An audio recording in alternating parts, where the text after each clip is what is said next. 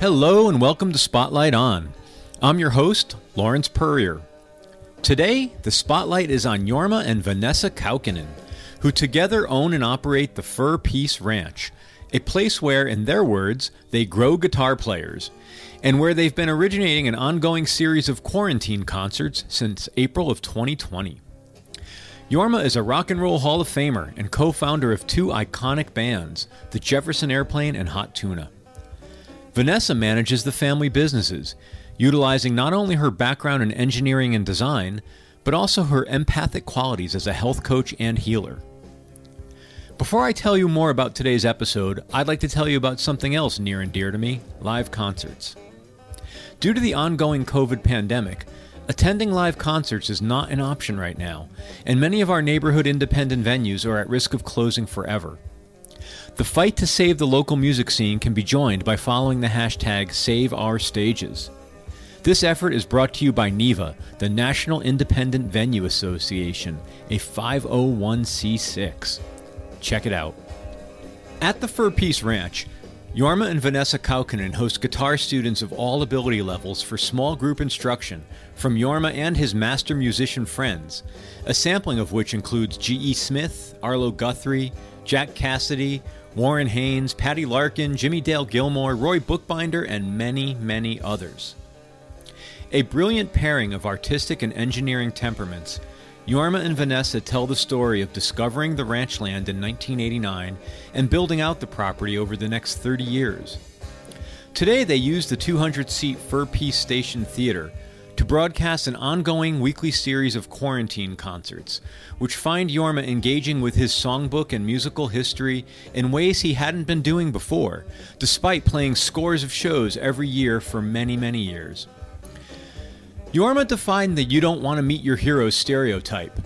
He and Vanessa were wonderfully open with their personal and professional tales, including incredibly warm shares about Grace Slick, the Reverend Gary Davis, and the fundamental nature of the blues. We also discovered our shared membership in a secret club and discussed my cameo appearance on a Jorma Live album. Please enjoy my conversation with Jorma and Vanessa Kaukonen. Hey, Lawrence, how are you? I'm great, man. How are you? I'm fine. I've got Vanessa sitting next to me here also. Hi, Lawrence. Oh, wonderful. Good morning. If Jorma gets stuck, I'll be here. Well, thanks for making time. It's great to speak with you. Where are you? I'm in beautiful, sunny Seattle, Washington. Wow, Oh, fancy that. The epi- the epicenter. Yeah, yeah. We have the Yeah. dubious distinction. Yeah. the epicenter's moved on. You're okay.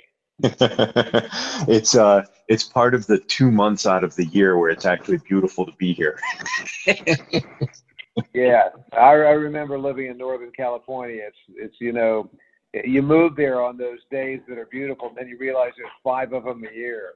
Yeah, exactly. I moved here about four years ago. I was in New York for the better part of 20 years. But when I first moved out here, um, you know, I was feeling sort of out of sorts and away from home. And lo and behold, there was an electric hot tuna show booked at the Moore, uh, no, not the Moore, the Neptune Theater here in Seattle. And uh, it Yeah. was part of the, uh, it was part of the comfort food that helped me ease my transition into uh, my new environment. So I owe you a debt of gratitude. For that. we're there. We're there for you. always have been. Always have. Been. Yeah. So- maybe maybe we'll get to play the Neptune Theater again someday. Who knows? Yeah, yeah. I hope so, and I hope they're still there to be able to um to be able to host you. Um, that's a, that's a, that's a pretty serious absolutely. issue. Yeah. Well, I wanted to talk to you today. You know about the um about the impact of COVID situation on you know your life as a touring musician, Sure. and as a business person, and uh, specifically about the quarantine uh, concerts you've been doing. And uh, I hope we might be able to talk. Um, if you could just give me a little context, or give our listeners context um, about the history of the ranch and sort of how um, you know I, I don't want to assume what people know about the history of Fur Peace and how it got Sure. to be what it is today. Well, listen, this it's really good that we have Vanessa here right now because I'm going to hand this one off to her because Great. she, you know, I, I'm a I'm a I'm a, a productive partner, she's really a prime mover. So I'm aiming the phone at her. I'm just gonna hold on a second. So back in '88, Jorma got a. We were living in Woodstock, New York, and Jorma got a call from an old friend that he hadn't seen. I don't know, maybe 20 years or so, 30 maybe, and I could hear the guy talked really loud, and I could hear his pre cell phones, and I could hear his voice like bellowing over the phone, and he was saying. Jorma, I got this land for sale. And I'm listening to Jorma, yeah, yeah, Southeast Ohio, yeah, cool, cool, cool. And I'm standing off to the side, like motioning, hang the phone up, like buying land in Ohio, you nuts. And Jorma hung the phone up. He goes, I'm going to grab a flight. I'm going to go check out this property. Well, we had really had only been married, uh, I don't know, a year? Act- Actually, it was 89. It was not 89. It was a year. It was, it was a year, yeah, because it was winter. We got married uh, December seventh, nineteen eighty-eight. So you Jorma hops the plane to Columbus, drives down Southeast Ohio, meets these guys. These guys were movers and shakers back in the sixties. That's all I'm gonna say. Um, and they showed him around the property. Now, a winter in Southeast Ohio is a like anywhere else that experiences a winter with you know everything gray and dead and hibernating. It was abysmal looking, but Jorma, something about this land. It was it was bigger than the land. Just was whispering in Jorma's ear the whole time. A couple days later, he comes home, I couldn't get a hold of him because we didn't have cell phones. You know, you just wait until your your person called back in those days. And he comes back a couple days later with a deed, like a promissory deed. I'm like, what's this? Yeah, bought 119 acres for 500 an acre.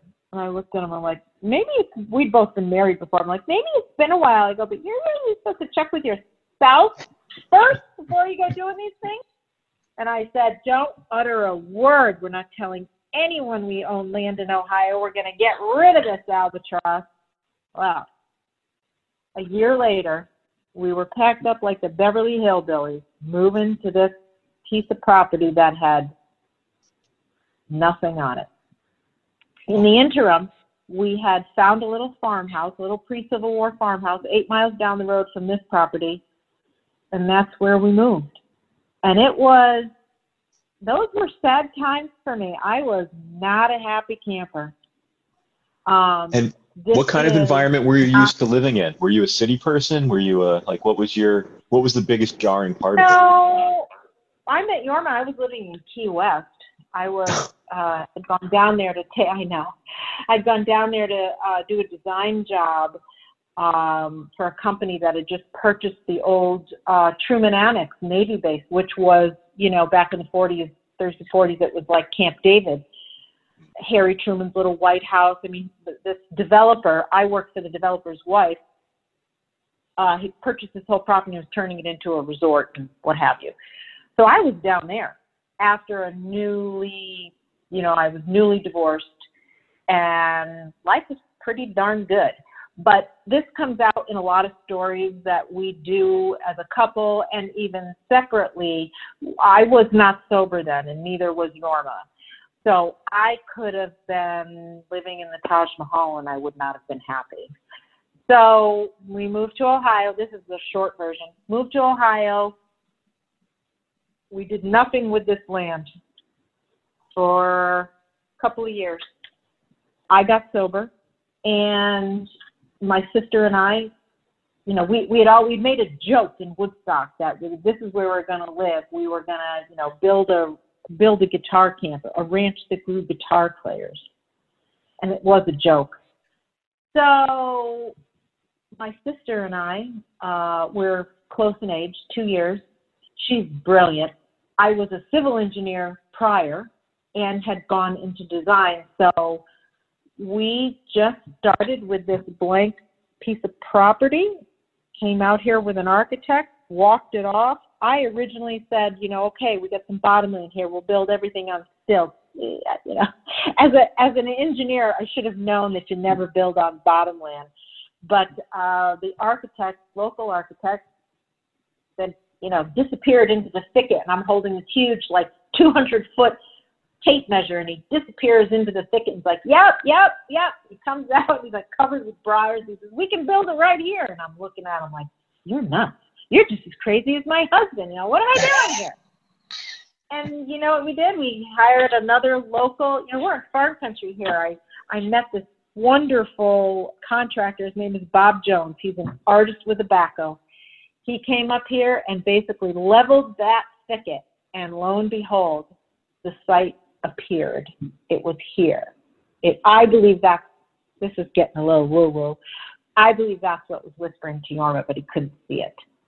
So a year later, you know, I had the initial plans, took it to an architect because I can't stamp any drawings. Um, in the midst of becoming becoming a civil engineer, I got divorced, and so I did everything except take my final exam so I could stamp drawings. I would have I worked I worked for firms, you know, where they the principals would get everything approved. Anyways, took it to an architect. Yep, yep we can do this. You know, meanwhile, this is in the middle of nowhere. But I believed that we could create a school. And the whole while, Jorma was, you know, okay, okay, if you say so. In the interim of us building this, Jorma got sober. So we built the initial stage of the Fur Peace Ranch, which was 17 double occupancy cabins, a workshop, a small theater, or a, a workshop, small theater space. They shared the same space, a two-story library, and a 150-year-old log cabin, which was our dining hall. And over the years, you know, it's grown to we have 126 acres. Uh, we have a 200 seat theater, and we've had a uh, NPR live radio show that, which is where our quarantine concerts are uh, recorded and filmed. Now for I think 17 years. It's been going on 17 years. Oh my gosh, I think it's. I think it's longer. No, it is longer than that. I just, it's got to be 20. This might be our 20th year Yeah. for the theater. We have a New Morning Cafe, so we have a gallery cafe. We have an outdoor grill and kind of a takeout place for the, the ticket holders that come in, and it's all, you know, pre. We have a grill, so we do food fresh, but we have prepared uh, desserts and coffees and teas and stuff like that. And a couple of years ago, five, six years ago, I had a brilliant idea after going into a silo in upstate New York that was supposed to be the world's largest kaleidoscope, and it's on um, 28 Route 28, Yeah. up in in between Woodstock and Phoenicia. And so we were teaching up at the New Moon, another facility. We do we we visit other facilities once a year, full moon uh, resort. And so while Jorma was teaching, I took off to explore the area. I hadn't been back to Woodstock in you know a long time, and there was this world's largest kaleidoscope built by back in the 60s by this father and son, and it was in a silo next attached to the Emerson Resort. And I, a kaleidoscope. Who doesn't love a kaleidoscope? So we go in this thing. Silos about 10 feet in circumference. You went in. They shut the lights off. They had this recorded voice of a kind of a Bob Barker type voice, and you, you lay on these little carpeted platforms, and you're looking up at this kaleidoscope, and it literally was a real kaleidoscope with all of the glass and 16 different panels. But the recording and the video was put in these panels, and you saw, you know, 16 different versions of an animation appeared, and it was the history of America, and and they started the animation with Washington in 16 different panels, you know, 16 different versions of of Washington crossing the Delaware this little cartoon, and they go through the you know industrial era, and then they go they get to the 60s. I'm cutting out a lot here, but this is this is where my brilliant idea to have a silo came in. They get to the 60s and they show a pot leaf, and the pot leaf's got 16 different versions of it, and they're playing the Rolling Stones, like some I don't satisfaction. I don't remember what it was. And John, my ranch manager, is with me. And I look over at him and I smack him. Like I go, what? I also gave up cursing, but I said, what the bleep is this? And this isn't the 60s. And so we left, you know, and I, I didn't even make it out of the silo. I'm in the guest uh, kind of uh, gift shop area of the Emerson Hotel because it was attached. And I said, this is BS. I'm like, I'm going to build a silo and I'm going to show what the 60s really was about. And he's like, yeah, okay, okay, like you're nuts. And a year and a half later, I found a silo, which is actually a grain bin, uh, brand new from a company in St. Louis. They're, it's called Brock. They're all they're dotted all over the Midwest. I had it shipped on a flatbed and 10 different parts and hired a local farmer because they know how to put up silos. And we put up this silo and I built a gallery. And it's called the Psylodelic Gallery. It's P S Y L O D E L I C. And it hosts, honors, celebrates, and teaches about an era in the 60s from 1962 to 1969. Wow. Wow. With art, So- I have a Jerry Garcia exhibit. Uh, yesterday, I just put up a Ram Dass exhibit. I've had Grace Slick's art, Marty Balin art. I had Jeanne Rose, who made clothes for everybody. I've had her stuff. I've got Baron Wolman's photography, which is a permanent uh, exhibit. I've had the guitars that were at Woodstock. I had the sleeping bag that Wavy slept in it. Wavy Gravy slept in it. Woodstock. I've had Jack's clothes from Woodstock. I've got jewelry from Monterey. And we teach guitar lessons too. and we teach. So that's just the gallery. There are other parts. The other part that was just a side thing. I had no business doing that. We ran. We opened a school. We were supposed to be doing the school, and the school is successful. I have a 97% return rate of students. It's I might be incredible. so still have. I still have an addictive personality.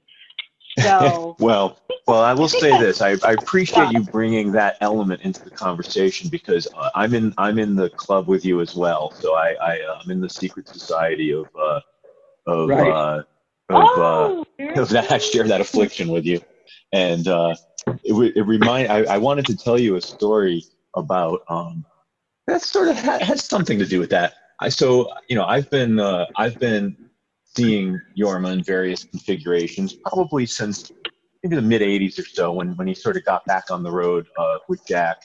And, you know, I've seen all the configurations solo, duo, electric, uh, you know, the string band, blue country, all that stuff. And uh, always, I, I, I've, I've always felt like it was going to see an old friend.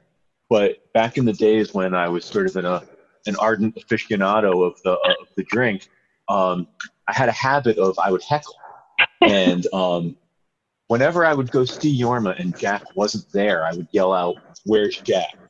And my friends would always like they would cringe waiting for me to do it. And Jorma, you you've heard my voice, I can assure you. And um, it actually made it onto one of your official releases.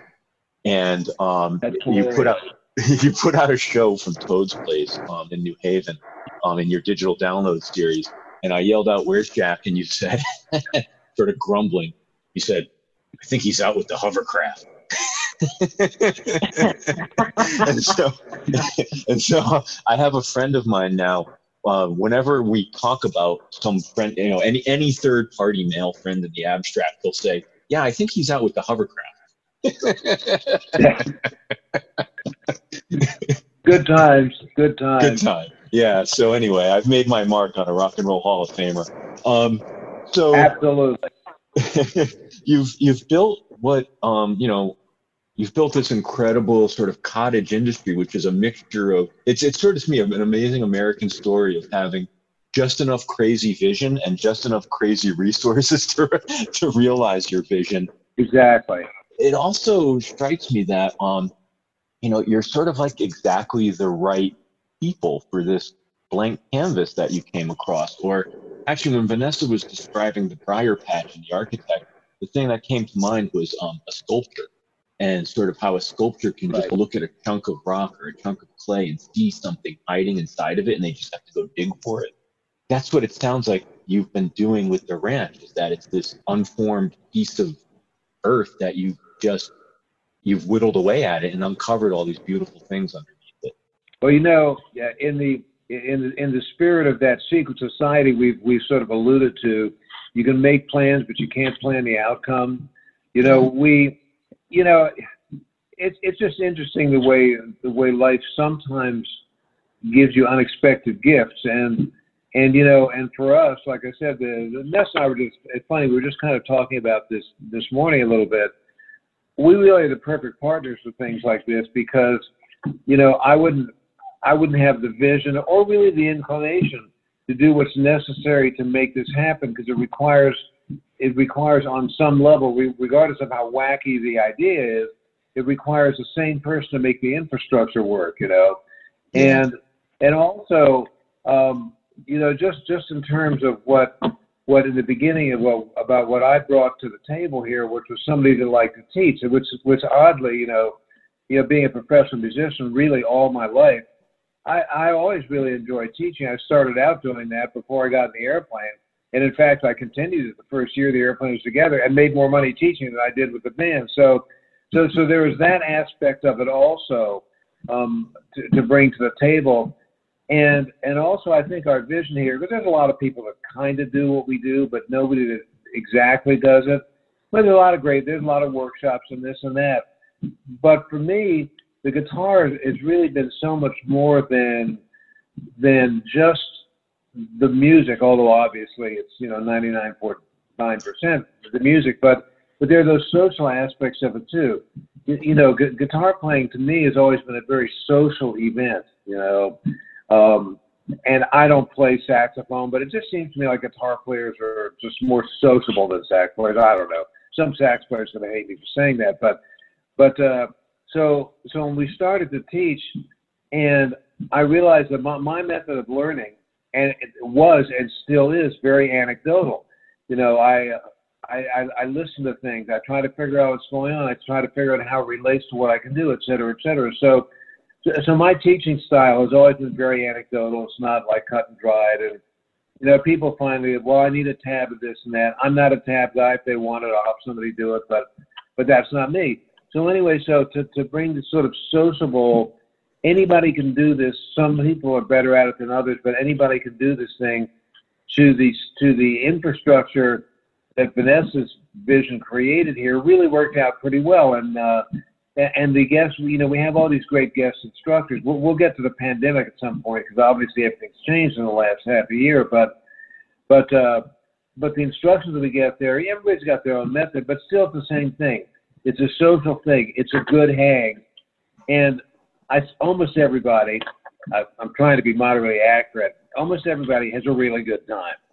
Yeah, yeah, that vibe comes across. Um, that vibe definitely comes across. It it um I mean just the fact that if you're a guitar aficionado or or a student or a nerd, however you want to phrase it, and you find yourself traveling to rural Ohio to go hang out with some of the instructors that are in the course, you know, in the course materials. Never mind right. with Jorma.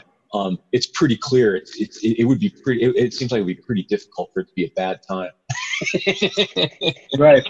Yeah, one of the things we've noticed is is that, and we've been very fortunate too, because you know, I mean, anybody has a business where you deal with the public realize that dealing with the public is always fraught with peril.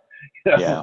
But but the, but but like I said, people that come down to visit us here, for the most, really, you know, almost to a person, have pretty much the same the same vision uh, that we do, and that's a good thing.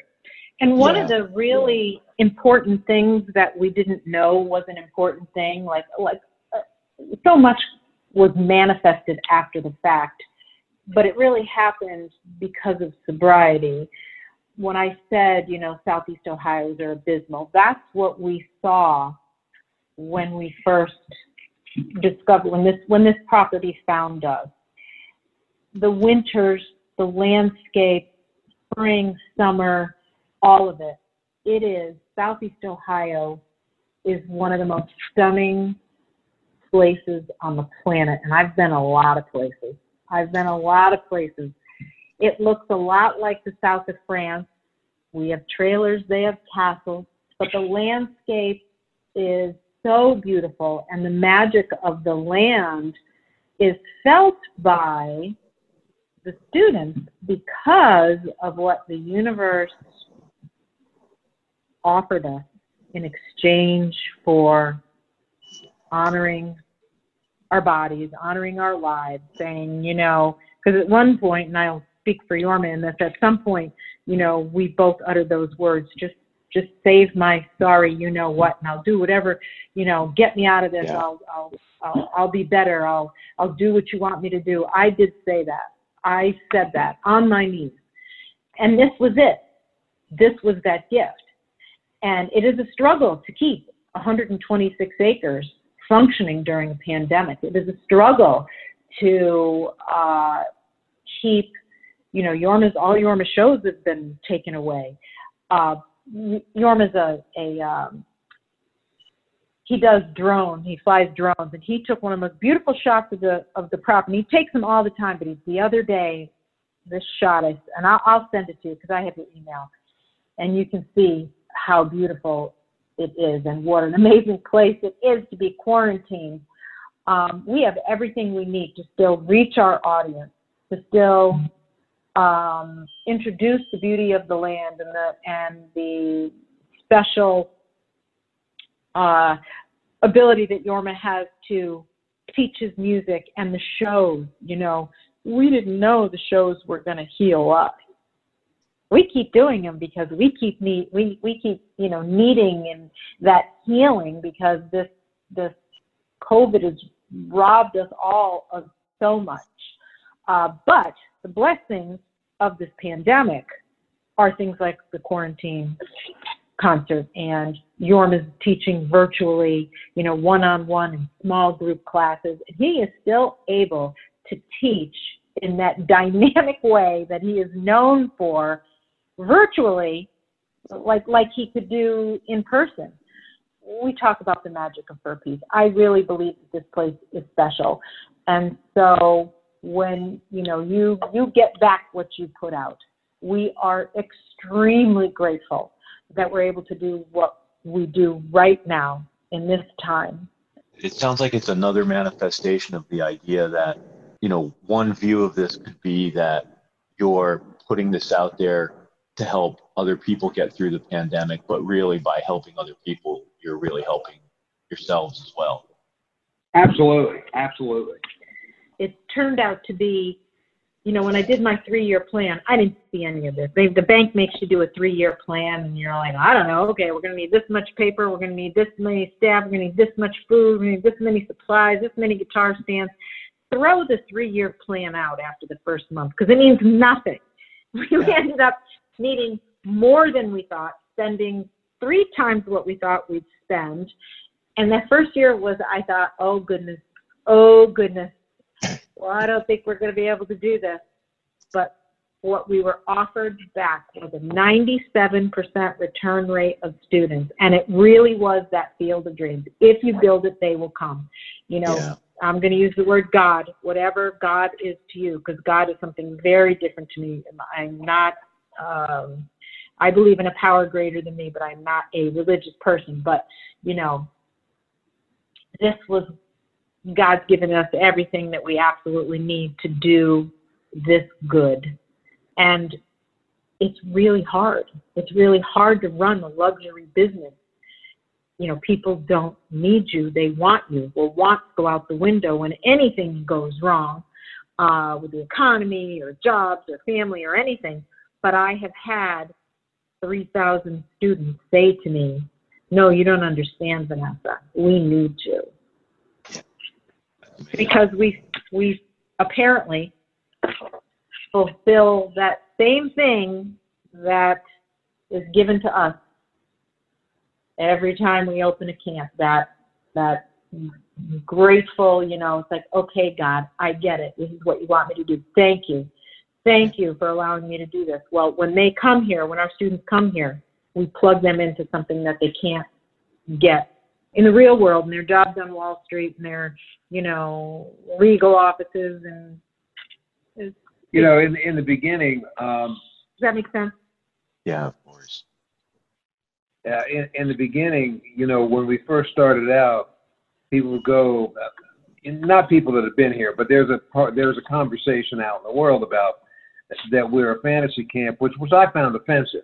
I mean, first of all, I, I look, hey, listen, whatever it takes to have fun for everybody, I encourage them to have fun. However, you know, if you think my my, my thought of a of a fantasy camp was was like a, a guy probably younger than me, but not a kid, dressing up like Jim Dandy in Black Oak, Arkansas, pretending to rock and roll stuff. I mean, Jim Dandy. I mean that's a that's a that's a frightening thought. So I was sort of offended by that. But but anyway, so but that but, but that's my problem.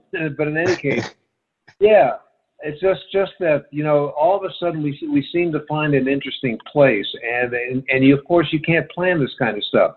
The other thing too is, is like you know you know invoking the, this pandemic nonsense.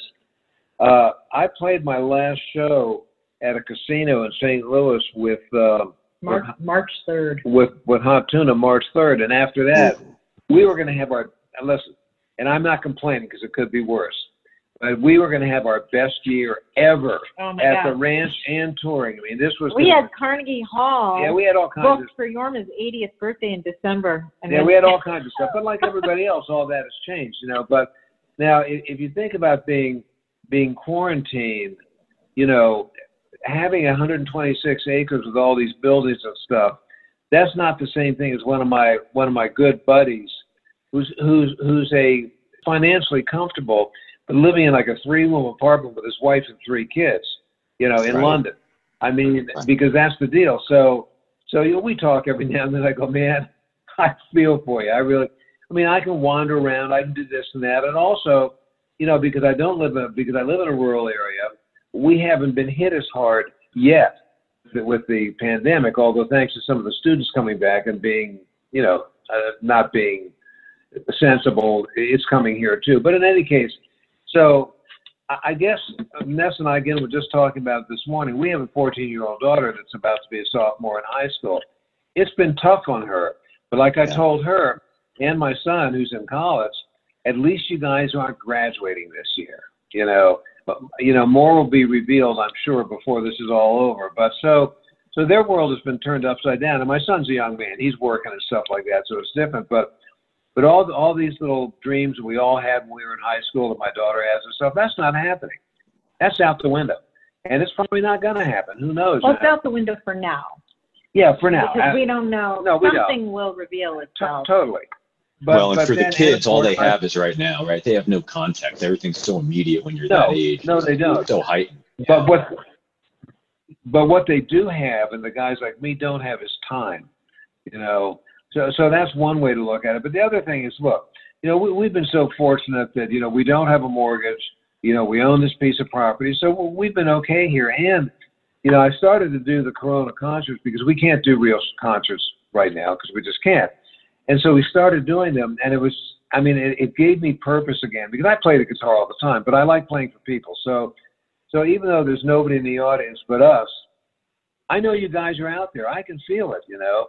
And so all of a sudden, it just it just became hugely important. You know, people thank us for it, and I go, "You're so welcome." But thanks for listening. We do it anyway. And then we started to get like donations and stuff like that, which we didn't even solicit in the beginning. So and we that's helped pay for the crew that That's right. volunteers their time so we've been able to pay so, for the crew. so we can pay the crew. we have been so you know we've been so blessed in this whole process that I've been able to keep my identity and share some of that with people who give a darn about what we're doing. And you know the questions, the Q and A stuff. You know a lot of the stuff Jorma wrote in the book, but there's there's It's the stories book. there's stories that have come out that were not in the book. So we're like, okay, you got another book in you. And Jorma's attention to like detail when he's remembering things, like he talked about. My daughter was she runs the long shot camera, and and we had some friends because we invited uh, her, one of her friends and their parents, and we we isolate them in the back of the room, but at least she can see one of her friends. And I'm like, you know, telling her, okay, keep it clean, you know. And he talked about his father getting dosed and all of with acid and all this stuff, and I'm like sitting there, you know, with my hand across my neck, no, no, no, and and it turned out to be really an amazing story and and what transpired with these Q and A's is Jorma going so deep and dissecting that question. Like someone will say, "Hey, how do you feel about so and so?" Or, "Oh, tell us about the motorcycle ride you took with uh, Hunter Thompson. Hunter Thompson." And Jorma, the motorcycle detail, the the you know everything about Hunter, you know what he was thinking at the time. It wasn't just, "Hey, yeah, that was cool." And so these stories have really opened up this whole other level of appreciation uh, that Jorma's fans had for him for his ability to play, but um, they look forward to it every Saturday night, and it's their, you know, it's the one night that they after because a lot of people are still working, some people aren't working, people are working yeah. from home. Every we're all everyone's lives have changed. So Jorma, I, these Jorma said that these concerts have given him purpose. They're doing the same for people that are sitting there. They're forgetting about. I'm going to just say it. They're forgetting about Donald Trump for you know yeah. an hour and a half. There, you said it. I said it. Now you know it's out in the open. I, I stand. Um, and it really, yeah, I don't tell Jorma the question. I don't tell them what I'm going to ask them. They come to me, and I, I weed a lot of them out because a lot of them are repeats, and you know, no one wants to know who slept with. Everybody slept with Grace. The only person who didn't sleep with Grace was Marty. So I won't ask him. Oh, is it true you slept with Grace? I won't ask them those questions because um, it's none of their damn business, anyways. Yeah. And the good news about Jorma's stories is he still doesn't dish dirt on anyone. He, he owns his part in the story. And that's yeah. refreshing for people. We're painfully honest people. You better be careful when you ask us a, us a question. Yeah, don't had, don't I ask had, questions you don't want the answer to. right. I had a like a, a simple. I went to my favorite coffee shop. I just wanted my drink, and the owner wanted to make the drink like they do in Italy. And I said, I don't want. If I wanted an Italian espresso, I'd go to Italy. And she, she goes, you're so honest. I'm like, make my drink. I'm like, you know. Yeah, I get that a lot out here as well. Being from New York, it uh, the uh, sure. When I first came to Seattle, it was you got to slow down, man. you gotta, you got, you gotta, you gotta take the long way to get there. That's funny stuff. Um, it's important. I, I think the honesty that comes out in your stories has really. There are people that look forward to the Q and A sometimes more than whatever song he's going to play. You know, something about the Q and A that strikes me, and, and I, I, I wonder if you if you guys agree with what I'm about to say, which is, I feel like the sort of like stage banter and engaging with the crowd wasn't really part of Jorma's like stage presentation. Um, when you go see him, you know, live in the in the real world, there's there's sort of a bare minimum of, you know, he might laugh at a heckler or or or tell a very quick anecdote, but I don't I, I don't think of Jorma as the kind of artist who gets up there and sort of raps at the crowd. Um, so I think that's a really interesting, different um, piece of just the artistic presentation of the of this series is that you know you get the you get some insight into the you know the breadth of the repertoire because you can watch so many shows and it's like oh my gosh like I go see Jorma and I get, you know, 18 songs, but you realize there's 300 more that that he has the ability to pull out. But there's also, um, it's a different, it's a, it's not the same show that you've seen for the last however long you've been a fan. There's a different, no. this is a different medium, and uh, I wonder what your thoughts. are. Yeah, well, you're you're absolutely right about that, and I, and you know, I mean, I don't set, I don't, I don't like script my life because that's not who I am, but but when we started to do this, and of course it's evolved on some level too. Like you know, you talk about when, when I'm doing a show, I'm, you know, depending on the audience, depending on what the audience has going on, I might or might not be a chatty Cathy. I'm normally not. Although over the years, Jack and I have and I've started to banter more say just because it's fun. But but for the most part, I don't think I thought about it like this back then. But since I'm doing things differently now, I think about look, if I'm going to do a concert, I'm not Ramblin' Jack Elliott, where the concert is Ramblin' Jack. You know. Yeah. Um, if I'm going to do a do a concert, I, I want I'm there to play songs, and that's what I'm going to do. You know, if we we get some banter going, fine. But but but that's not really what my show is about. That being said, when we got into this Corona concert thing too, you know, Vanessa and I just we dialogue on the show just like we do at home. That's who we are.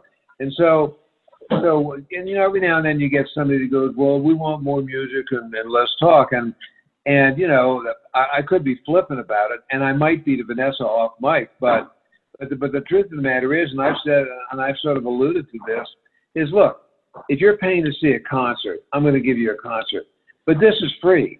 And if you don't want to listen to it, you don't have to. But what you get is what Vanessa and I bring to the table, and part of it is, is, is that banter. It's the kind of thing that I think I enjoyed in some of those older variety shows. You know, you know, back in the you know the quote unquote the golden age of television, where yes. you know you'd have artists doing this and that, but there'd also be just some some funny talking, and you know we're not doing we're not doing shtick, but on some level it is our shtick. That's who we are, you know, and and we've really found that to be a lot of fun, and so you know, if people don't like it, sorry, because yeah. that's what we're doing.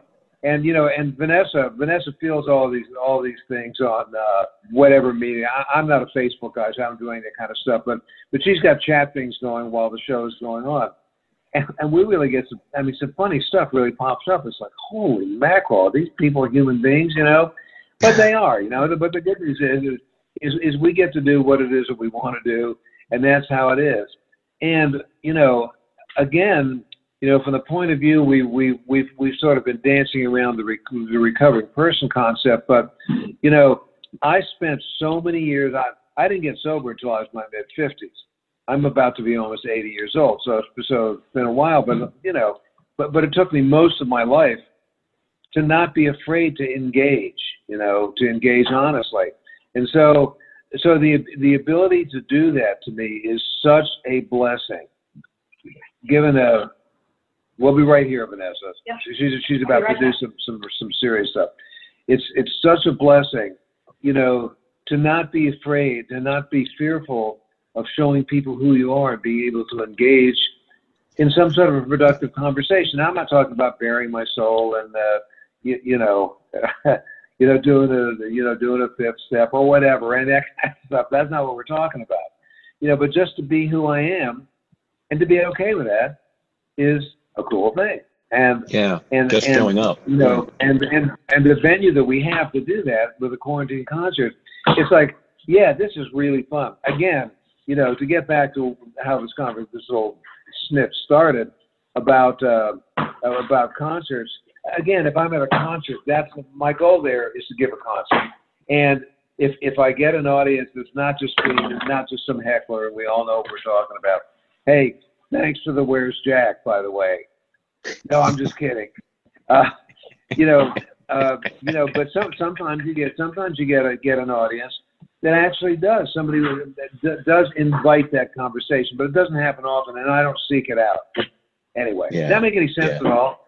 No, it absolutely does, and I think um, I think it it and again it, it, it's some insight into what the difference is between what you're doing now and what you do when um, I, I really like the distinction that you make of you know when somebody buys a ticket to Hot Tuna or Jorma show, um, they there's a specific thing they're buying a ticket to. When they show up on Saturday sure, night and, and, and click on the live stream, that's a different thing and um, it speaks absolutely, to the medium, absolutely. it speaks to the times. Yeah, yeah. So, um, how you know, I, I, I, had a list of questions that you guys sort of answered um, about how this all came together, but I'm curious um, if you don't mind me nerding out a little bit on. Yeah, go ahead. At, at any given time, what's the breadth of your repertoire that you could that you could construct a set list from? Like, how many songs do you oh, have? To okay, yeah. So so one of the things, yeah, uh, that's that's a good question because you know one of the again,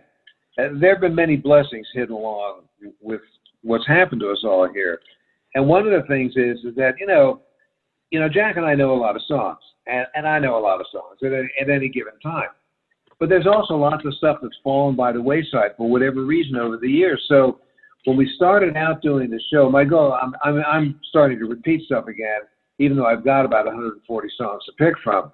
But in the beginning, my whole thing was I'm not going to repeat anything on any given weekend. And I wanted to resuscitate at least one and maybe two songs that have not been played for decades. And so I, I normally don't listen to my own work, but uh, but I've gone back and done this um, to to pick, to pick stuff out, and uh, and so I go, wow, you know, here's a oh wow, a great here's here's Great Divide revisited.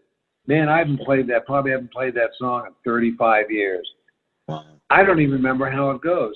I, I think I'll uh, uh, let me let me find the record, and then and then here's the funny thing. Then I go looking around, and I've got the vinyl, but I'm I'm way beyond lifting up the needle and putting it back and forth like we did in the old days to, to learn something.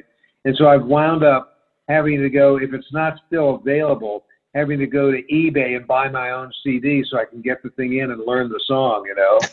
I I now have a complete collection of all my airplane and hot tuna CDs as a result of the pandemic of things I bought so I can learn these old songs. And so I've gone back in to things I haven't played in years. And, you know, when you're playing gigs, it keeps you sharp with your show, but uh, but that's not practicing. I've had the opportunity to go back and actually practice the guitar in a way that I haven't in decades. Not because I didn't want to, but just because I don't. Because when you play, you're playing like you know, two, three hours a night, whatever it is, and then when you're home, you do what you're doing. I, I, it just hasn't been part of my life. So, I, so, I, so the guitar has invited me back into its house again to not just relearn old things, but to apply the some of the new stuff. Uh, you know, harmony ideas, this and that that I've learned over the years is it going to screw a song up if I use a fancy jazz chord here? And the answer to that is usually yes, but but I'll take the time to try it and see if it works, etc. Anyway, so so the magic of the guitar that, that sort of seduced me so many years ago is alive and well, and I've had the time and the necessity to answer its call. That's amazing. What's the difference um, functionally um, between playing, you know, three or four nights a week on the road and practice? Why, why is that not the same? Well, I think that, you know, I talked about this a little bit one, about one of the, without actually getting into the skin of it. Um, you know, when, when, when, when I'm doing my show, I'm focusing on what it takes to, to, to know any given song well enough so I'm not going to make a fool out of myself playing it. Now, you know, that being said, and I tell students all the time, look, everybody makes mistakes. I don't care how good you are. But it's the recovery factory and your your ability to keep smiling when that happens. But but when I when I practice things, maybe I'll pick something like well, let's for example, on my Stars My Crown album, I do this song uh, it's sort of like a paraphrasing of Reverend Davis's version of a, of a spiritual, a gospel song called Stars in My Crown. And it's a bear to play. It is, I mean, you know, I've, I, I haven't, I know how it goes, but it's not performance ready. So I've been practicing that to bring it back to where it's performance ready. Because again, it's a hard song to play. And so I want to be able to get through that. So to be able to focus on the details um, that make a song sound, for lack of a better word, professional, rather than some rather than a student that's in the process of learning something that just wants to show somebody what they're doing. That makes so, sense. Yeah. So, so, so that's a huge so that's a huge difference. And the other thing too is is that the the Corona concert, I mean our, our, our quarantine concerts, I played a plugged in guitar the first night we did it. And after that I went, listen, we're in a fabulous acoustic room. I happen to own a bunch of really great acoustic guitars why plug in? And so, and so ever since we did that, everything's just been completely au naturel. You know, you know, for us, us, us, and I use the term loosely, acoustic guitar players that plug in, we buy all these, all these gadgets and all this stuff to make it sound like we're not plugged in. You know, but uh, but here we're generally not plugged in, and that something else went along with this too. Our ranch manager, John Hurlbut, we've been friends for pushing 40 years, and he's a really interesting guy. You know, he has his own uh, musical thing, and he's a storyteller. He picks songs that he likes. And so, and I've been playing with him off and on. Like when we did our faux restaurant, we, we played for the lunch crowd. We've been doing all this silly stuff together. But I really like playing with it. And so I went, you know, in, in the beginning of June, I went, you know, John, here we are sitting around. Here I've got time on my hands. I'll never. This will never happen again. Let's you and me make an album together. So I got my friend Justin. He's, he's the drummer in Hot Tuna, but he's Larry Campbell's production partner. And we and he came down, brought a studio in a box down to, to the ranch, and John and I cut 24 songs in two days, and we never did more than two takes. Live, no music magic, no overdubbing, completely acoustic. And I'm basically I'm an accompanist. I'm playing lead guitar on an acoustic guitar, and he's accompanying himself and singing the songs. And so, you know, m- most people think about well, well, you're not the drummer, you're not featuring yourself. I got to do with John Hurlbut what I got to do with the airplane, which is to, to try to make a singer, the rest of the band sound great. You know, when I'm doing Hot Tuna, I'm the front guy. When I'm playing Jorma, I'm obviously the front guy.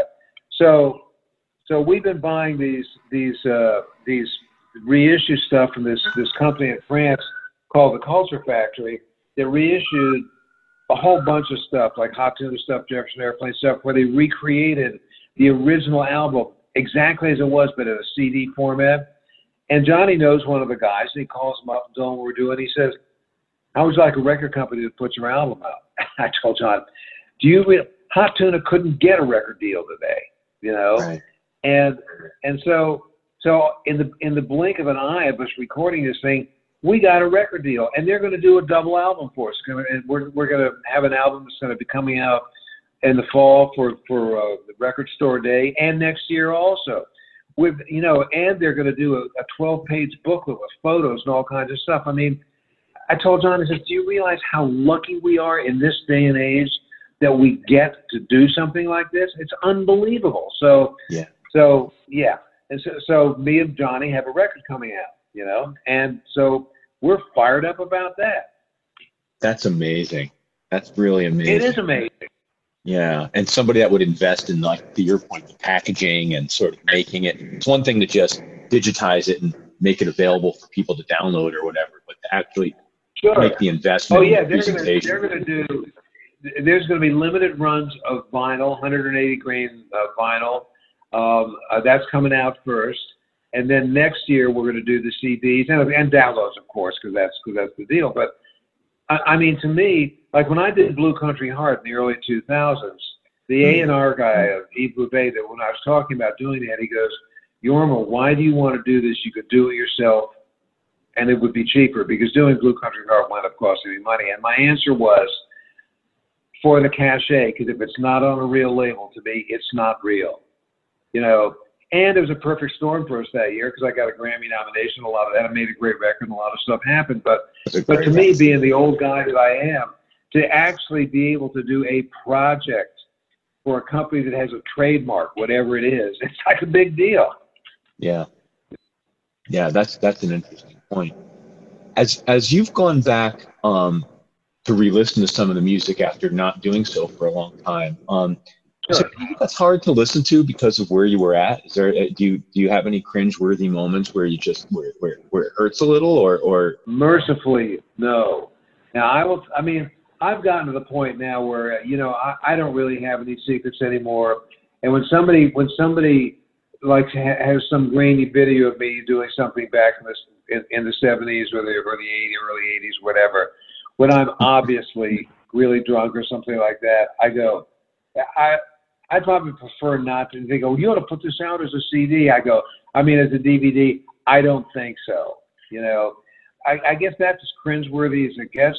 But in terms of the of of the music that we made back then with the airplane with hot tuna, like like like Ness and I are pottering around the ranch yesterday, and Grace calls me out of the blue, just to talk, you know. And I was I told her the same thing. I said, listen, you know, I've been listening to all of our old stuff because I'm going to be snagging some airplane songs for the for the quarantine concerts as, as time goes on. And I got to tell you, I said I listen to stuff and I go, wow, we were pretty good. And she said, I feel the same thing. You know, and the other thing I said to her, having listened to a lot of, of airplane stuff recently, like I was just I was just listening to the volunteers yesterday when I was going to pick the kid up at volleyball practice. I'm listening to a song like uh, uh, like "We Can Be Together," You Oh. know, I don't know how something like that plays today to a younger audience that doesn't that, that really just thinks about the '60s as a party in the summer of love. But there was, you know, for those of us that were there, there was more to it than that. Yes, some of the political ideas are, are naive into the, in, in, in the light of today's world, but we were the Jefferson Airplane was a was it was a culturally, artistically, and intellectually honest band, whether you agreed with us or not. And even though we wanted to be commercially successful, we did not care about being commercial. And looking back at that, that that's an artistic integrity that I'm proud of. And so I don't find any of those moments cringeworthy at all. And there might be some moments that I prefer not to share with the world, but generally speaking, I'm okay. Yeah, I think that that's a really fascinating point about the airplane. That record in particular is like that. Uh, Volunteers is sort of to me the culmination of, of everything coming together: the the songwriting, the ly- the political lyric, um, obviously Sure. the musicianship. That that's just some of the tracks on there. Eskimo Blue Day. Like I listen to that record, I go back to it even now, Yeah. and uh, it's, Yeah. it's it's such a it's such a great summation of that era. And and and also to your point, um, it's a bit.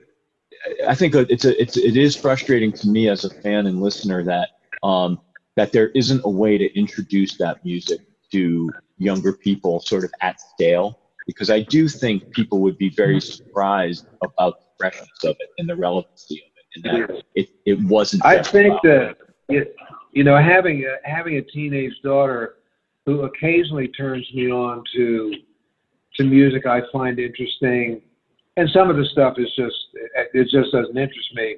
You know, she's sort of been like you know, like for example, I've wound up really liking Frank Ocean a lot, Mhm. and uh, and and sort of the like I I don't know whether it's rap or I don't know. I'm not into categories, but but uh, there's another guy that she did that did. I love this.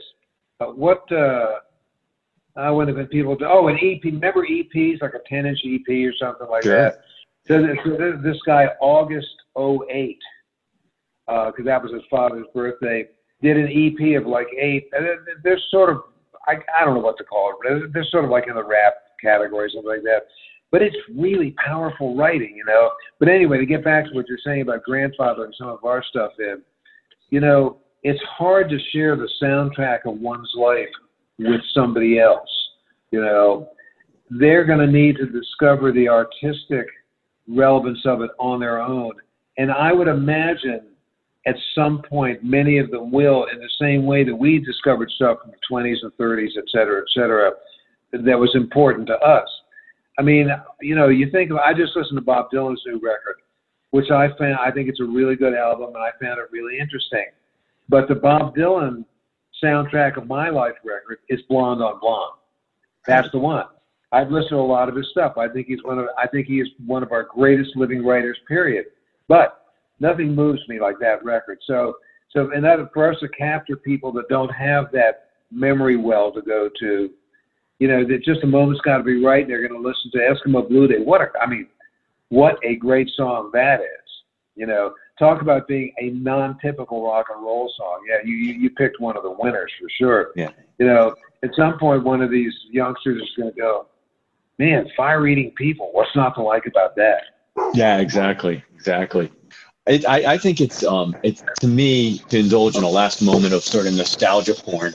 I think it's a, a it, it, it, it's so sad that the world does not have Grace Slick in it out there singing and participating um, musically. I just I, I, I love her so much. I think she's she's Me such a personality of the moment. You know, she'd be Yeah. her her voice, not only her singing voice, but her her point of view is so relevant Yeah. and so powerful. Well, one of the Um, things, you know, like like I said, she called me out of the blue yesterday morning. We're just talking, and you know, she has she has ideas that I obviously don't agree with about about elderly people playing rock and roll.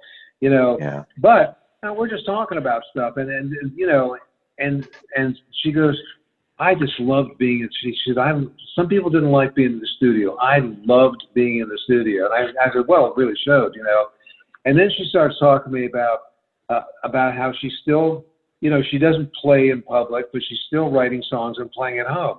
And of course, I immediately went, listen, if you're ever doing a studio thing and you need a guitar player, and you don't give me a call, I'm really going to be pissed. You know, I mean, I have no idea whether whether whether she has any desire to do this, but it really made me feel good because because I thought she just like put it behind her, you know, but apparently not. Apparently she just put the, being the public creator of music behind her. So I, I thought, wow, that's that's really cool. So so yeah. we may never hear it, but she's doing something. You know what? I really appreciate you sharing that because that that's that's good enough, right? Like it's her that's her choice and it's her right. personal preference. But I love sure. to know that she still has that. Me too. Drive and that outlet. Yeah, because she's one of the she's one of the great female. My, it's not the great. It's one of the great female voices of my time, and you know, and as an artist also, and, and again, since since we've invoked Eskimo Blue Day, what an unbelievable piece of writing that is. Yeah, and the vocal performance. I just said, yeah. I well, and, yeah, I mean, you know, I always take her vocal performance for granted because she's Grace Slick, but yeah, yeah, and the vocal performance, absolutely. Yeah. yeah. The, the the the other thing I would say is I've always loved that her like her like real rhythmic chord driven piano playing. I just I, I love the, the simplicity of her piano playing is I don't know, it's just it's great. Um, well, I want to be I want to be super respectful of your time, um, but I, I, I wanted to I wanted to ask you a, just a couple of quick things. I um I it was very strange coincidence. I um I told you I lived in New York for a long time, and I had a, a period of time where I moved out of the city for a year or so, and I lived in Mamaroneck, New York. And um, if you happen to know Mamaroneck at all, you might know it as the place where uh, Reverend Davis lived for a while before he and Annie moved right. to Harlem.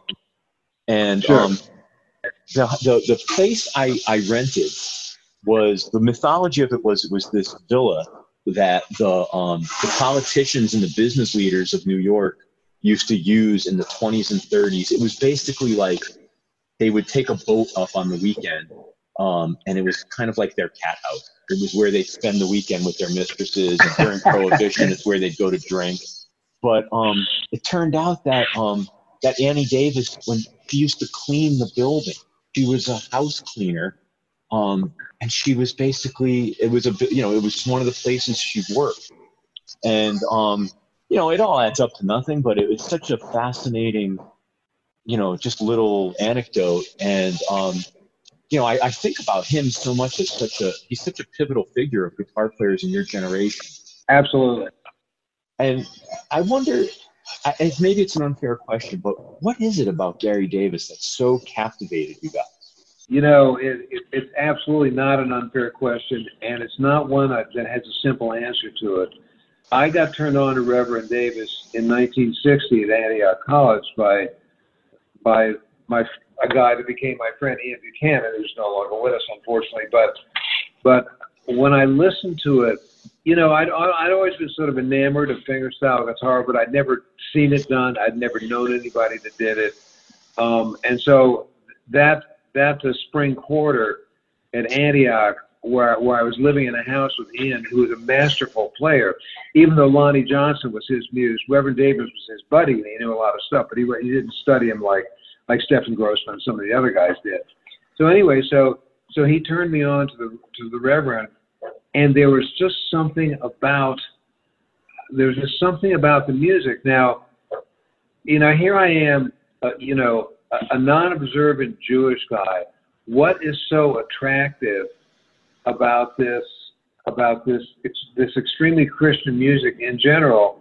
And, and the answer is it was just way more than that. I mean, you know, um, there's there's just a, I always felt that Reverend Davis was a was a biophile. I mean, he he was just a lover of life, and you know, um, if you if you haven't read his Say No to the Devil biography, it's a must read. You got to get it. But anyway, you know, I mean, here's a guy that was born born in the 1800s that did not have an easy life on any possible level. Being yeah. born a man of color in the Carolinas at that time, being blind, I mean, all this kind of stuff, you know. Um, but and, and I like I said, I never studied with the Reverend, but I met him a number of times, and he was just there was there was never a not upbeat moment with him that I experienced. And so, and I always heard that in his music, you know, whether whether he's doing a song like Bad Company brought me here, you know, the screw the death cap on my head, or Death will have no mercy, or Bright Side somewhere, or there's or or I'll be all right someday. I mean, whatever it was, whether whether it was a, a song with a with sort of a more realistic, dour outlook, or and everything's going to be all right song, there was there was always joy submerged in the art, you know. And as a guitar player, it just grabbed me. Now, it didn't grab me in the way that it, that some people did because I don't have the talent to mimic other people, which, as a professional musician, it has served me well over the years. But in those days, I got a lot of criticism for, well, Reverend didn't do it that way, and I go, well, what can I tell you, you know? But there's just something so so incredibly powerful about what I perceived of as his love of life and sharing it with a world that had to be another galaxy from the one that he grew up with in the Carolinas. You know, I mean, it's it's unbelievable. It really is. And you know, and just to fast forward to the present, uh, more or less. I mean, the fact that Peter, Paul, and Mary recorded Samson and Delilah, even there was a lawsuit involved in that, but it's okay because he made a bunch of money off that song. It was a hit. And guys like me that recorded this song, and, and there's a lots of guys like me that did that stuff that allowed him and Annie to live in their own home and have a southern place. I mean, not just one home. So, I mean, here's a guy that didn't drive that owned two cars, you know. So anyway, right, right, two cars and probably a revolver, but that's another story. It's in the book, yeah. you know. Yeah.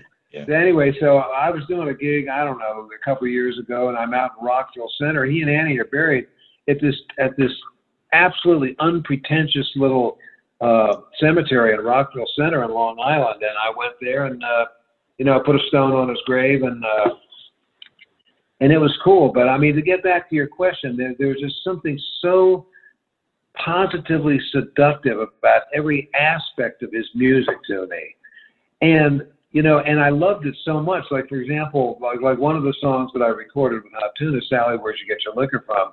Ian just called it "Dancing." I didn't even know that it wasn't called that when we recorded. It. I didn't even realize, you know. I mean, I just I did I did all these Reverend Gary Davis songs, and, and I didn't realize that Reverend Gary Davis essentially wrote them, like like like Right. Hesitation Blues. I learned it from Ian, but it's the Reverend's version. I didn't know that till we had to do the copyright on the song.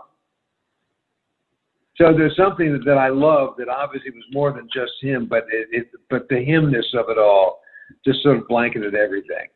Yeah, it's interesting, Jorma, because that comes through in how I've grown to perceive you, especially in the last 15 or 20 years as, you've kind of shared different aspects of yourself in your journals and, and in your some of your online work, that there is a um there's just this real attempt, this natural attempt to project some positivity into the world and to just like contribute some joy. And you can write about and talk about heavy topics, but you don't dwell on the negative aspects of them. You always turn it around to where's the hidden blessing in it or where's the gift in it.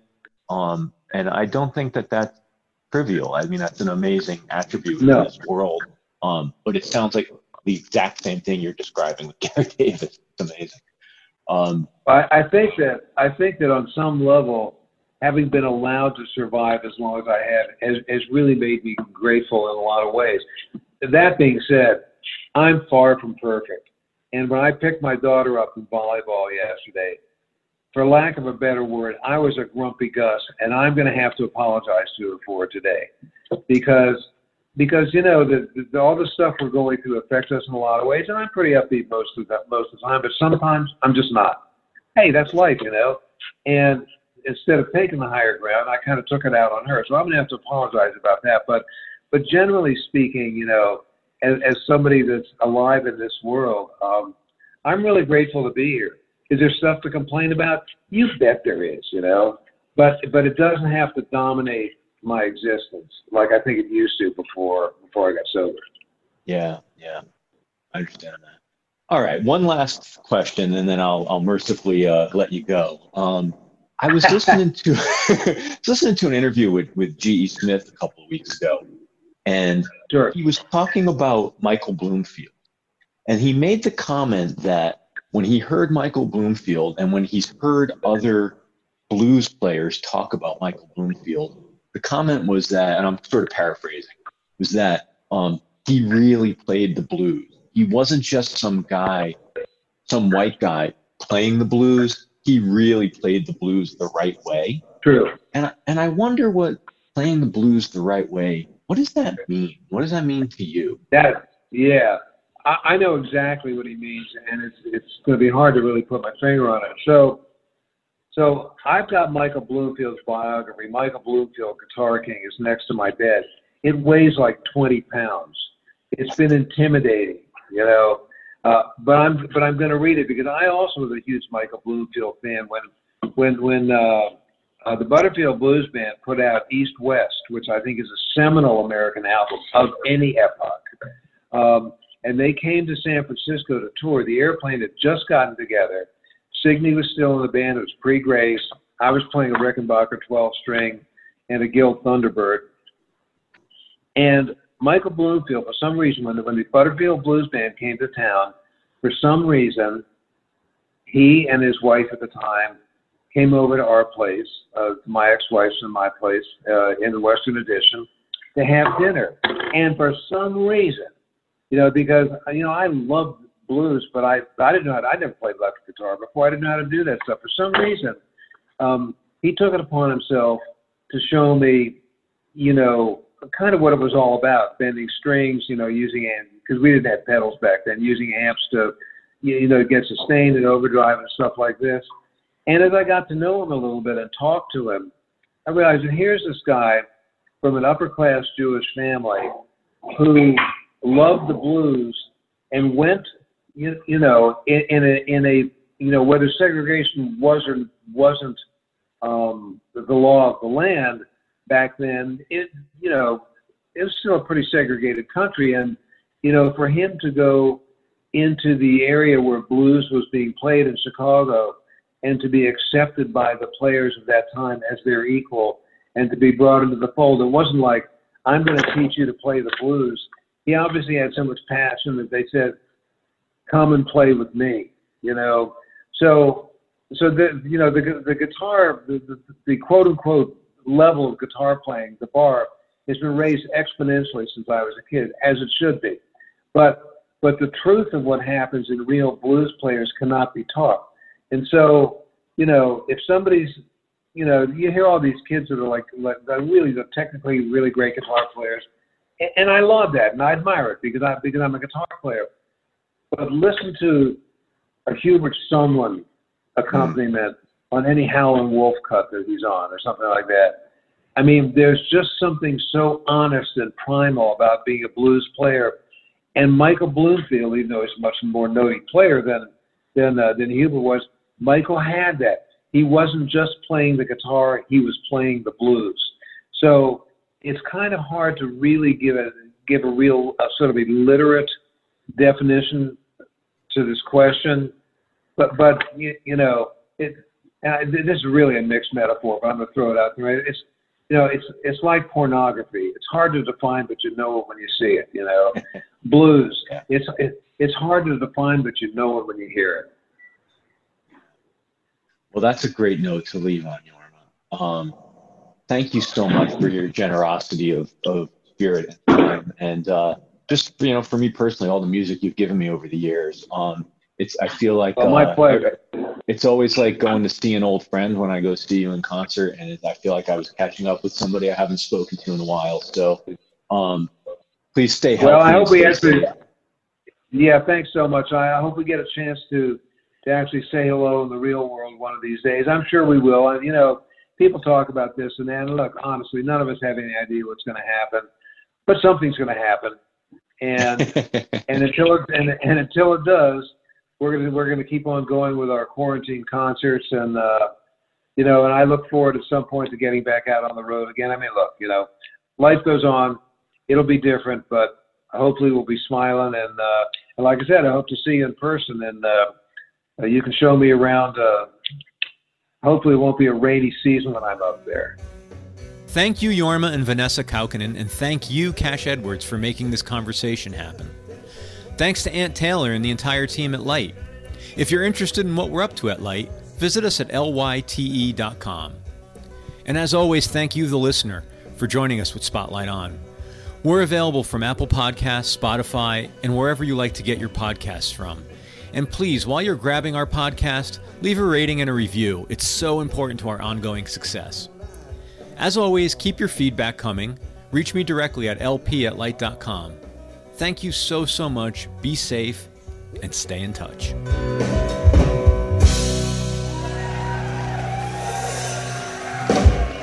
Thank you.